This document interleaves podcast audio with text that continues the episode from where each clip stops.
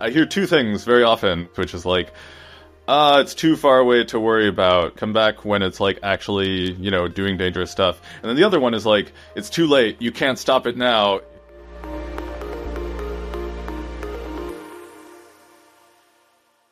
Greetings, Earthlings, and welcome back to the podcast, your podcast, where we attempt to apply real smarts to technology developments that could quite possibly bring a flourishing future or a robot takeover. It's presently unclear. Yep, you're right. We're talking about AI development and all the new realities that AI could bring about depending on how we as Earthlings choose to develop it. But before we go down that rabbit hole, let's do the podcast details. I'm your host, Lisa Ann Pinkerton. My business is Technica Communications, and this podcast and women in clean tech and sustainability are my hobbies.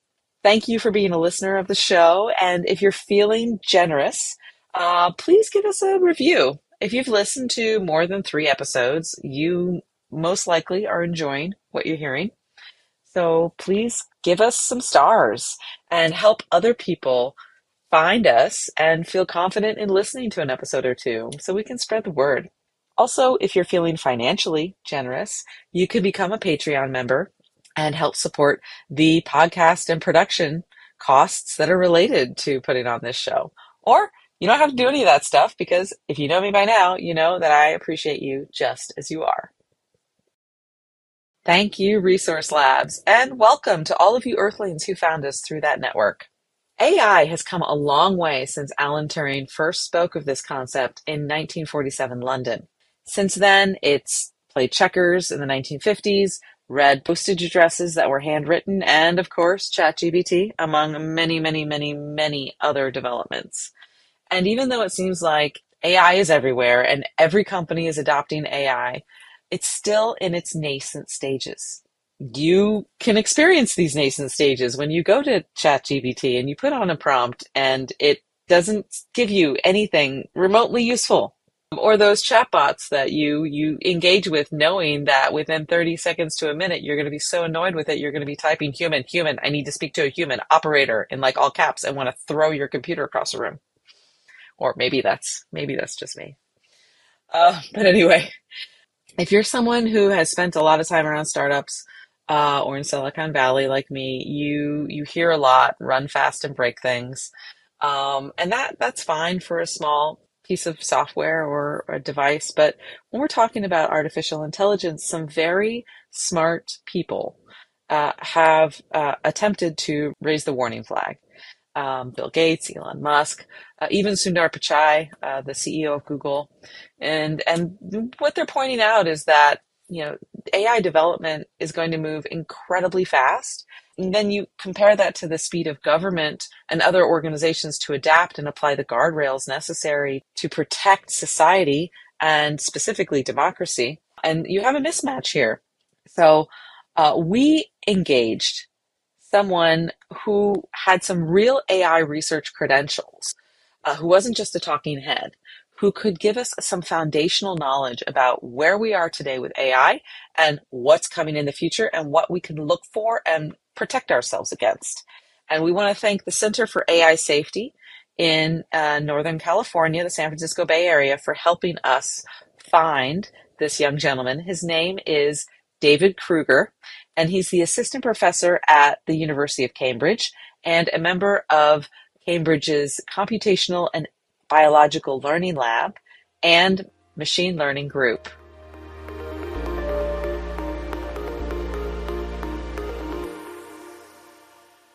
My research focuses on deep learning, AI alignment, AI safety, and whatever we can do to prevent the chance that AI leads to human extinction. Yes, no, none of us want that. So thank you for the work that you're doing on that research. Uh, I know our listeners have a cursory understanding of AI. Uh, many have heard the terms like narrow AI or generative AI, and um, which is actually what ChatGPT is, I think. So, and sometimes, you know, this concept of self-aware AI.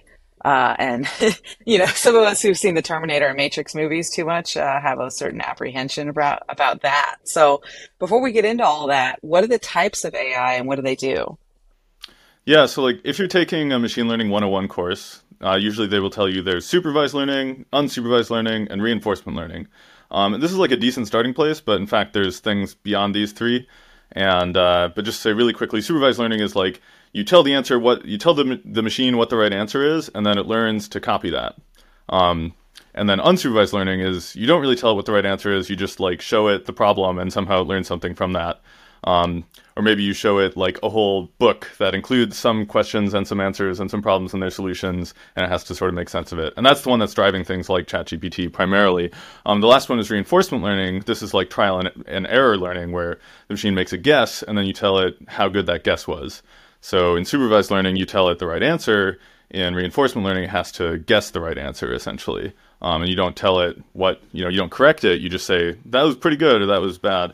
Um, and that's also involved in you know how they train these large language models like ChatGPT, um, because after you do this unsupervised learning on all of the you know all the text data you can get your hands on essentially then you do some reinforcement learning to actually try and get the system to behave you know more like a helpful assistant or whatever.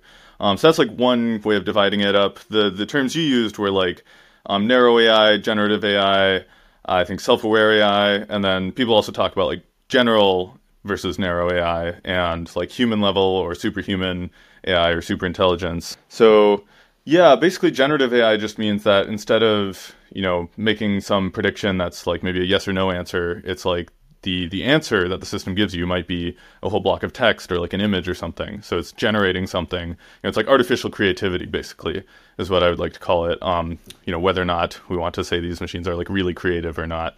And yeah, the, the most important distinctions here, I think, are like narrow versus general. So narrow AI is like basically all AI in the in history was always you know solving one particular task, like classifying images or like playing a particular game, like Go or whatever.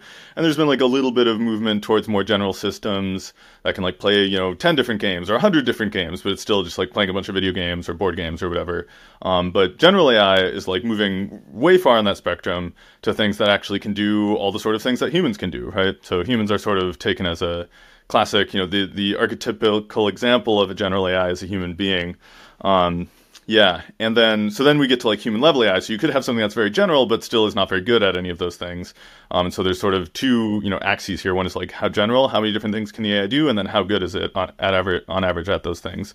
Um, yeah, and so you know, human human level AI or like artificial general intelligence, as it's sometimes called, is in my definition, anyway, it's a very controversial term. It's when you have the AI that can do all the things human humans can do and can do them all as well as a human can.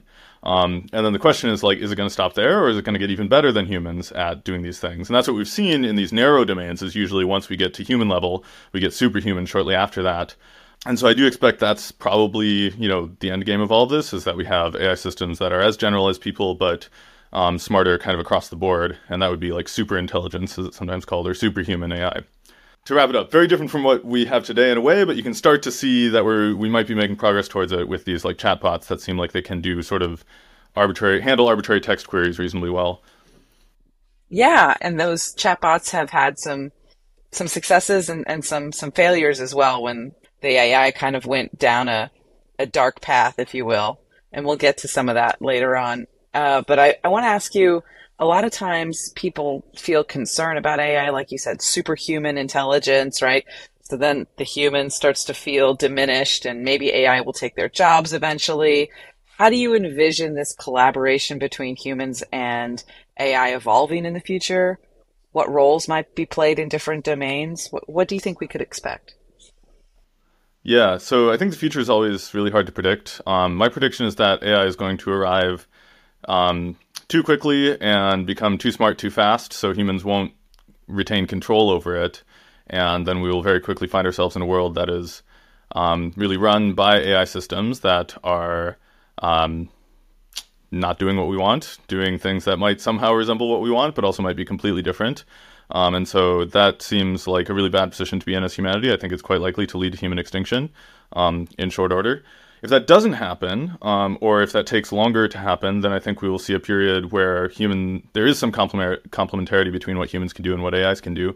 So, like even right now, um, we could have an AI system that was you know smarter than people in every sense of like having the intellectual capacities or capabilities um, but it wouldn't necessarily like we haven't solved like robotics, so we we don't know how to make hardware that is as good as the human body in some ways. So you could already imagine a future where like human beings are useful because of our ability to manipulate physical matter and like our fine dexterity and stuff like this. Um, but AI is where all of the real decision making and cognitive firepower lies. Um, and like you know even going a little bit more hopeful, right? Like we can we can imagine a world where um, AI sort of sort of the you know luxury uh, communism idea where the AI can do everything for us and is in fact doing pretty much everything for us except for the stuff that we want to do or the stuff that we want other people to do. And so then you could have this more sort of optimistic world where, um, yeah, where where people's primary role is sort of interpersonal, um, you know, providing care and, and help and and you know entertainment to each other. Yeah, that flows right naturally right into my next question, which is you and I got in contact through the Center of AI Safety, which is in the San Francisco Bay Area. Bay Area. Yeah. Um, and they released a statement saying that um, that we should be prioritizing um, AI development alongside other uh, potential risk extinction events like pandemics or nuclear war. Uh, and several other organizations and tech celebrities, all kinds of people have come out saying, hey, we need to be more responsible about this before AI just runs away from us in terms of development. So, what are some of these scenarios that most concern you? Yeah. Um. So just to like be you know 100% clear. So like the the statement was saying. Uh, mitigating the risk of human extinction from AI um, is is the thing that we need to prioritize along alongside those. So like you know maybe maybe like changing the way that we're developing AI, or even not developing certain kinds of AI systems, like maybe more intelligent or more powerful ones than the ones we already have, are the sort of things that might involve that I think it's likely to involve. Yeah, in terms of the kind of risk scenarios, so I sort of you know painted this picture where we have AI systems that are broadly superhuman, sort of across the board, and I think just in the way that we currently organize society and um, you know politics and the economy and all of this, I don't think it's very robust to, to this kind of um, a you know completely changed world. So I think that we could see AI systems that have those kinds of capabilities taking people's jobs, like you mentioned, but also um, really being incredibly effective in terms of just managing society overall and even manipulating people and sort of controlling, you know, um, politics or whatever other social, you know, endeavors uh, it it uh, it happens to be involved in. And so that could, you know, that that obviously should be a major concern. I think for anybody who's thinking about that kind of a future. Um, yeah, uh, other risks. I think the the main risk that I think about is one where AI is you know completely out of human control. Um, so roughly, I think a good analogy for this kind of a situation is like having another species or even like alien species that arrives. Um, and I think in that case, it's really I mean, I think the main thing is to try and avoid that or like not go there before we're ready. Um, unfortunately, I think we're on a, a path towards you know just building smarter and smarter systems as fast as we can and deploying them everywhere we think we can make quick money. Um, so yeah, so I, I think this could happen like very quickly potentially um, if uh, AI continues to increase at this rate of progress and sort of increasing rate of progress. You have this idea that AI systems can, at some point, once they're smart enough um, in the right ways, they can start doing AI research, both in terms of developing better algorithms, developing better hardware, um, just figuring out how to deploy the AI in different contexts. Um, and I think at that point, you could see like a, a very quick uh, increase in AI capabilities and intelligence, and so we could lose control quite quickly. It could also happen more slowly if um, maybe if we are being a little bit more careful about how we deploy the technology and we have some safeguards and some rules about you know when and how you're supposed to deploy it. Um, but I think sort of the economic pressure is still there to replace human decision making um, pretty much everywhere with AI once it gets smart enough. So we somehow need to. That's not always going to be the best. I you know the the best outcome for humans though, right? They call that proxy gaming yeah, as one of the yeah. risks. Yeah, you totally. know, yeah. AI, AI, you know, comes up with these novel things and solutions, but they're at the expense of humanity or society. Yeah, so like right now we sort of have a lot of powerful optimizers pointed at proxies like GDP or like quarterly earnings or like, you know, admissions into the top, you know, places. Um, and we see that that leads to a lot of uh, you know, antisocial, harmful behavior sometimes, where people are really focused on, you know, winning these competitions over um, over these sort of proxy objectives. And I think AI, at the very least, we should expect it to like increase that competition and exacerbate these issues. It might also help us find solutions to these kinds of issues, like better ways of cooperating.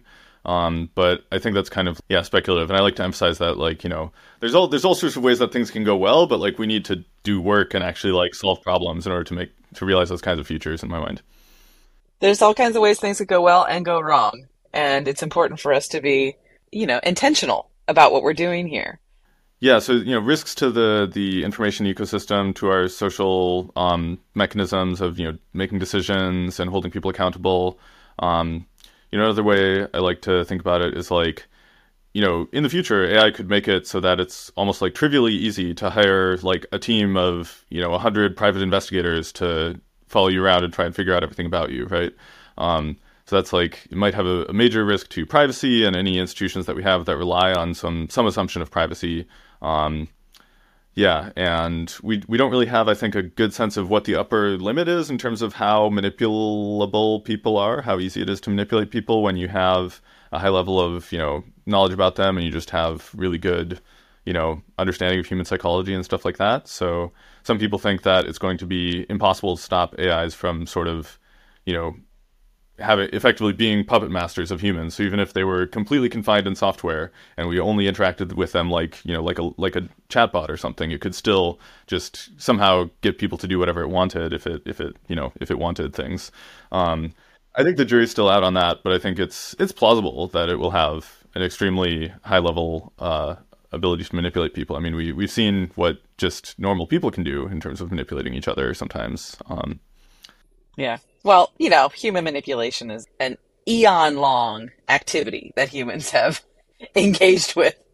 So I think the uh, our capacity to be manipulated is will always be there. Obviously, the more we are educated about how our brains can be manipulated and how we might be susceptible to certain things, I think the better off people are uh, in resisting that because they can identify when that's happening ahead of time um, but I think there's a lot of work to do on that front.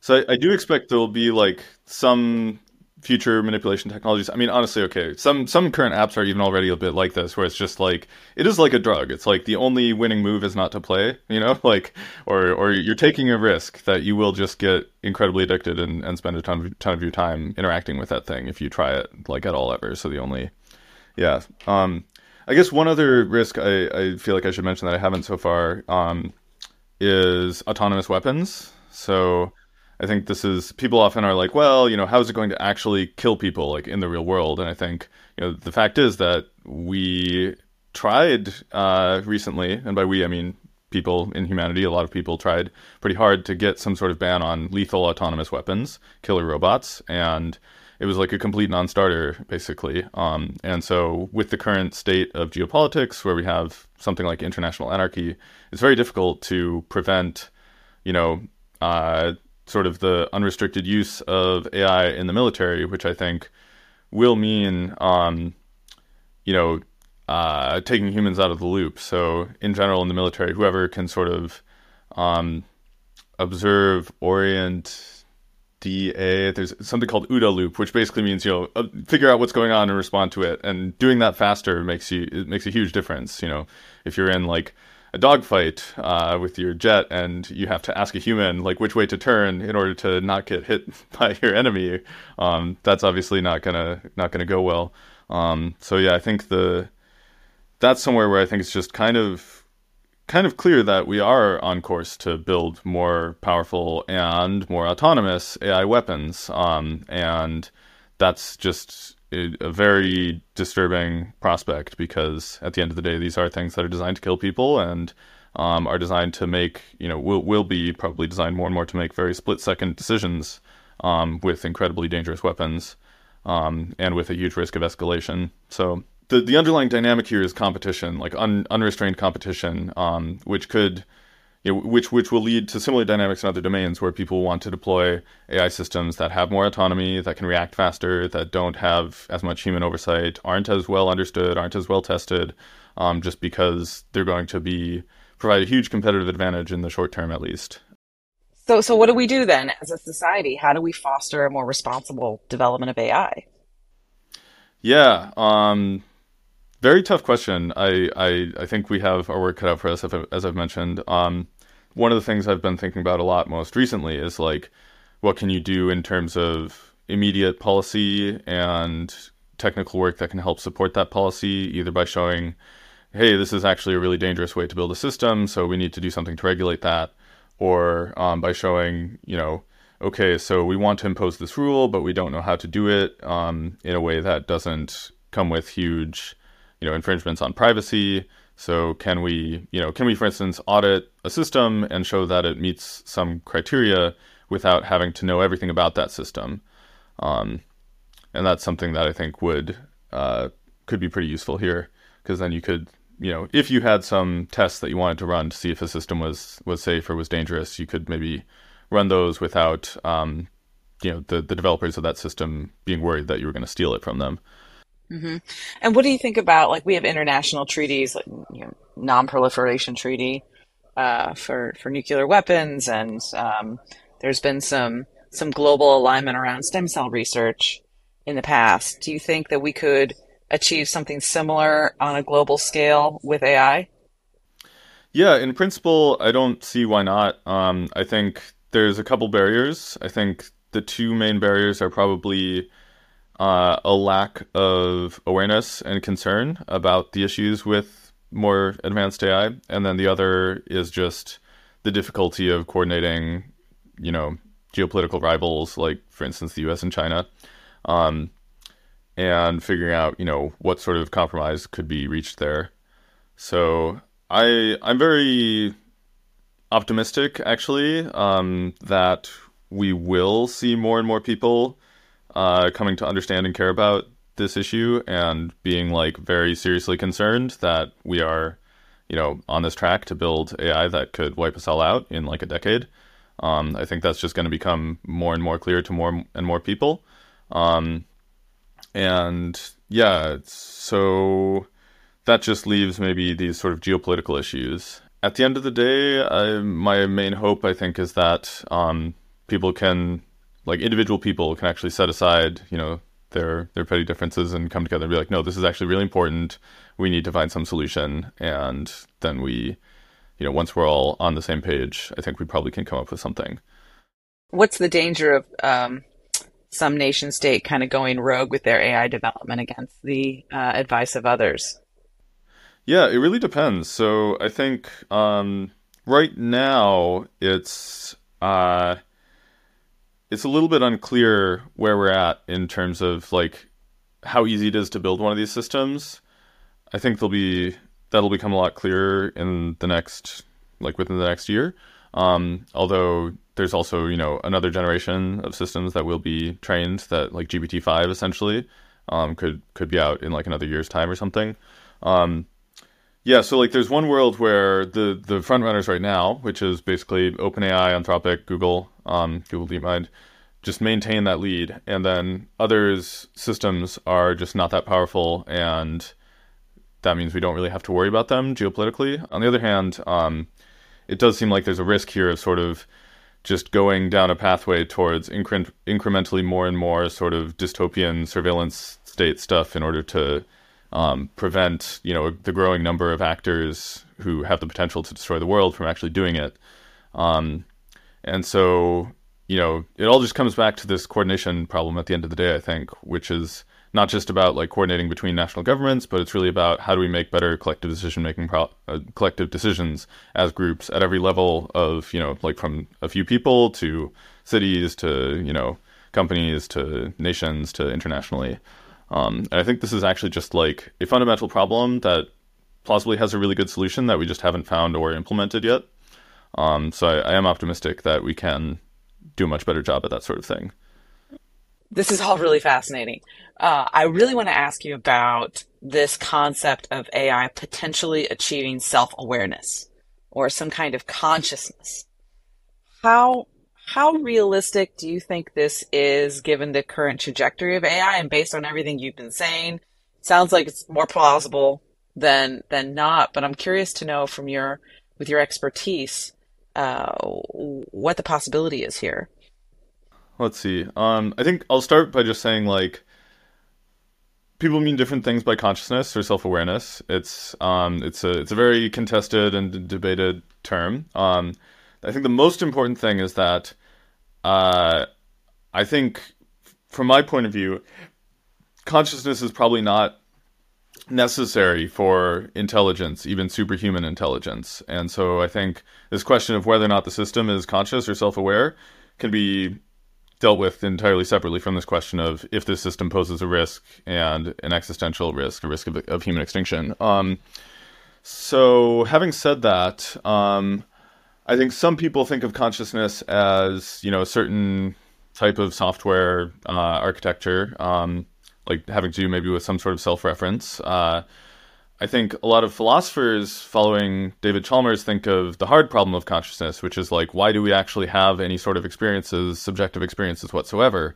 Um, so you can imagine that, you know, when somebody else, um, you know, says, "Oh yeah, that's that is a beautiful tree or sunset," or "Ouch, that hurt," they're just saying that, and they don't actually you know, none of the same stuff that is presumably happening for you when you see these things and feel these things is actually happening for them. They're just a philosophical zombie, is the term. Um, so I think that is actually a really interesting and important question: is the nature of subjective experience, we can call it. Um, and I think the reason it's important is because ethically, I think if uh, someone or something is suffering, having a really bad time, that's important. That's not something that we should ignore. We should try and prevent that. Um, and so the main the main issue around AI consciousness I see is that we don't have anything like an established science of consciousness that could tell us if AI systems are conscious in the sense of having experiences which makes them have moral significance in my mind anyways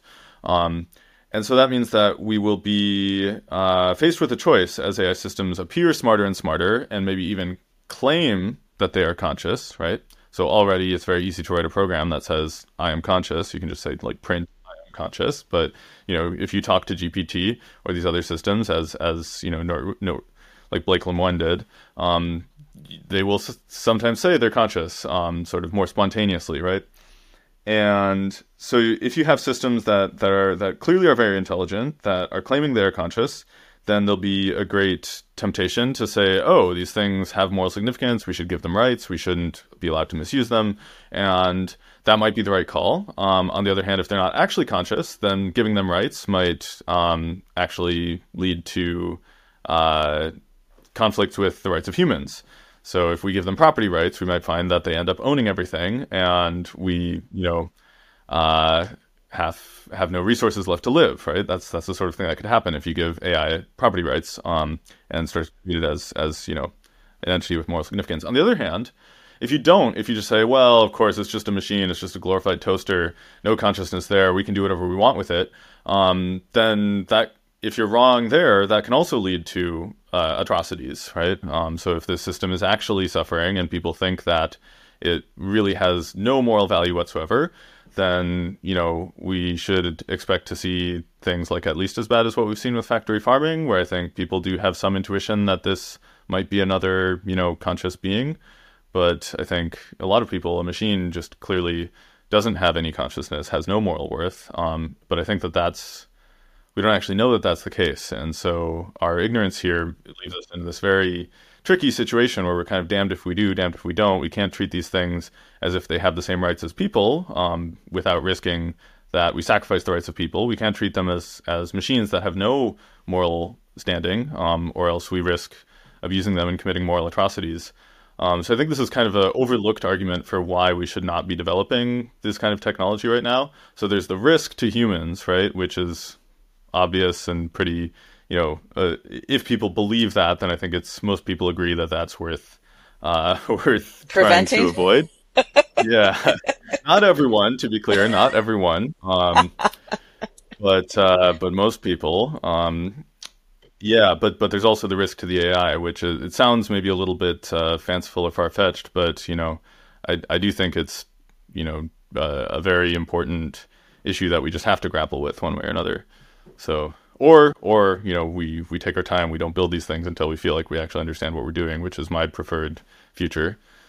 Yeah, but we all know humans are competitive and somebody's going to keep building it, right? That's kind of goes against human nature. So I can see there's it's like a multi-layered conundrum.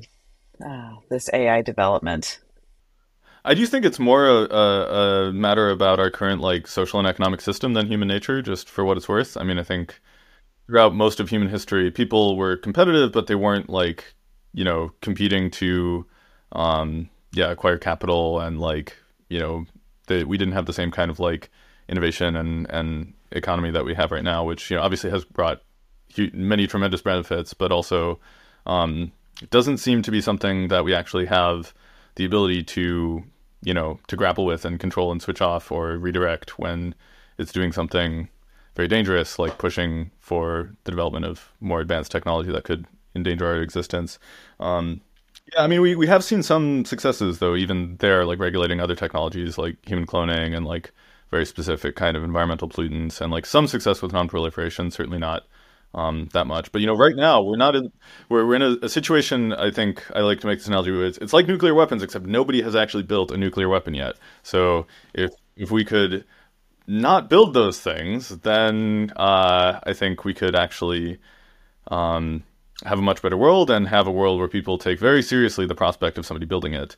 Whereas now, you know, with like Iran making some movement towards de- developing a, more of a nuclear program, that was a big deal, but it was like sort of ultimately something that the world was decided it was sort of okay with for the time being, um, despite being concerned about proliferation. I really like what you're saying about um, maybe it's not uh, human nature as much as our current economic or societal, how we've organized ourselves economically and socially. And then I think about climate change and um, think about uh, people who want to sort of evolve out of capitalism into something else that maybe isn't also socialism or communism, something different. And it seems like these these three things are kind of converging around the same time period. Um, we need to change we need to change how we interact with our environment and, and, and the carbon emissions. Some of that is is motivated through economics, and then we have AI here also being motivated through current economic and social um, structures. And it, it's philosophically, it, it's interesting to me that all this stuff seems to be moving in a similar direction. Yeah, I'm really glad you brought up climate change because I think it's a great analogy for like the situation with AI. Um, it's I always like to bring it up as a comparison point because I think you know there we had decades of really like scientific consensus to work with, and it still wasn't enough. Um, and so I think it sort of gives a sense of the urgency that we have with AI, where uh, a lot of people will, you know, actually a lot. Of, uh, I hear two things very often when I talk or or tweet about this, which is like, uh, it's too far away to worry about. Our system, like these uh, LLMs aren't super intelligent. Come on, come back when it's like actually, you know, doing dangerous stuff. And then the other one is like, it's too late. You can't stop it now. It's already, you know, there's nothing you can do.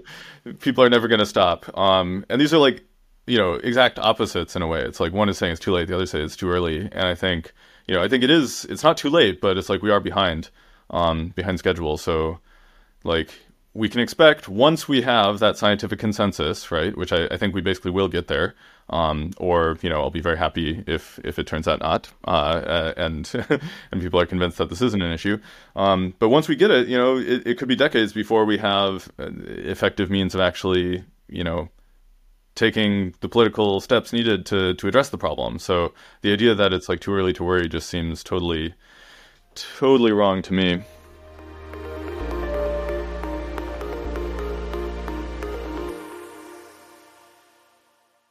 Oh, Earthlings. AI does really feel like a Pandora's box, doesn't it?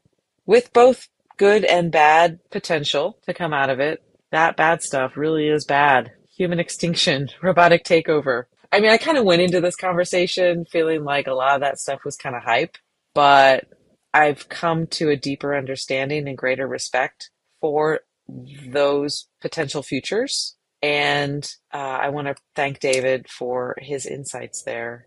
I also kind of thought we had a lot more time, and maybe we don't. So that's certainly disconcerting. And we've done such a great job with climate change and preparing for that.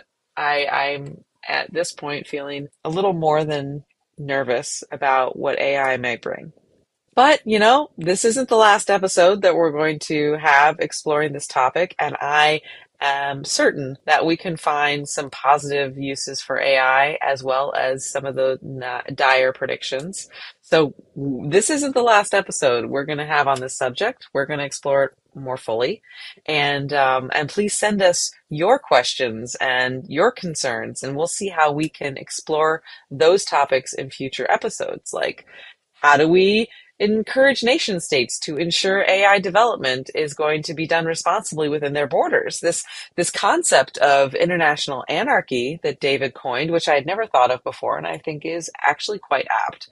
Uh, that concerns me because you know what's stopping some country from having incredibly lax AI development rules, and then all the companies just move their operations there so that they can develop however they like, or how do we ensure that um, the right guardrails are put in place and they're put in place quickly? I often don't think of, of, of my government as, as being very technically savvy. So how do we ensure that we do we put in the right guardrails? You need some technical expertise for that. So these are these are some things we're going to explore. And and so send us your your thoughts as well. I want to hear from you. Go to social media, DM us, and or send us an email uh, you can go to our website, earthlingspodcast.com, and we'll read your correspondence and listen to your suggestions. Uh, until then, may you find prosperity on this beautiful blue green space flower we call home, and may you make smarter predictions and smarter decisions than ChatGPT can.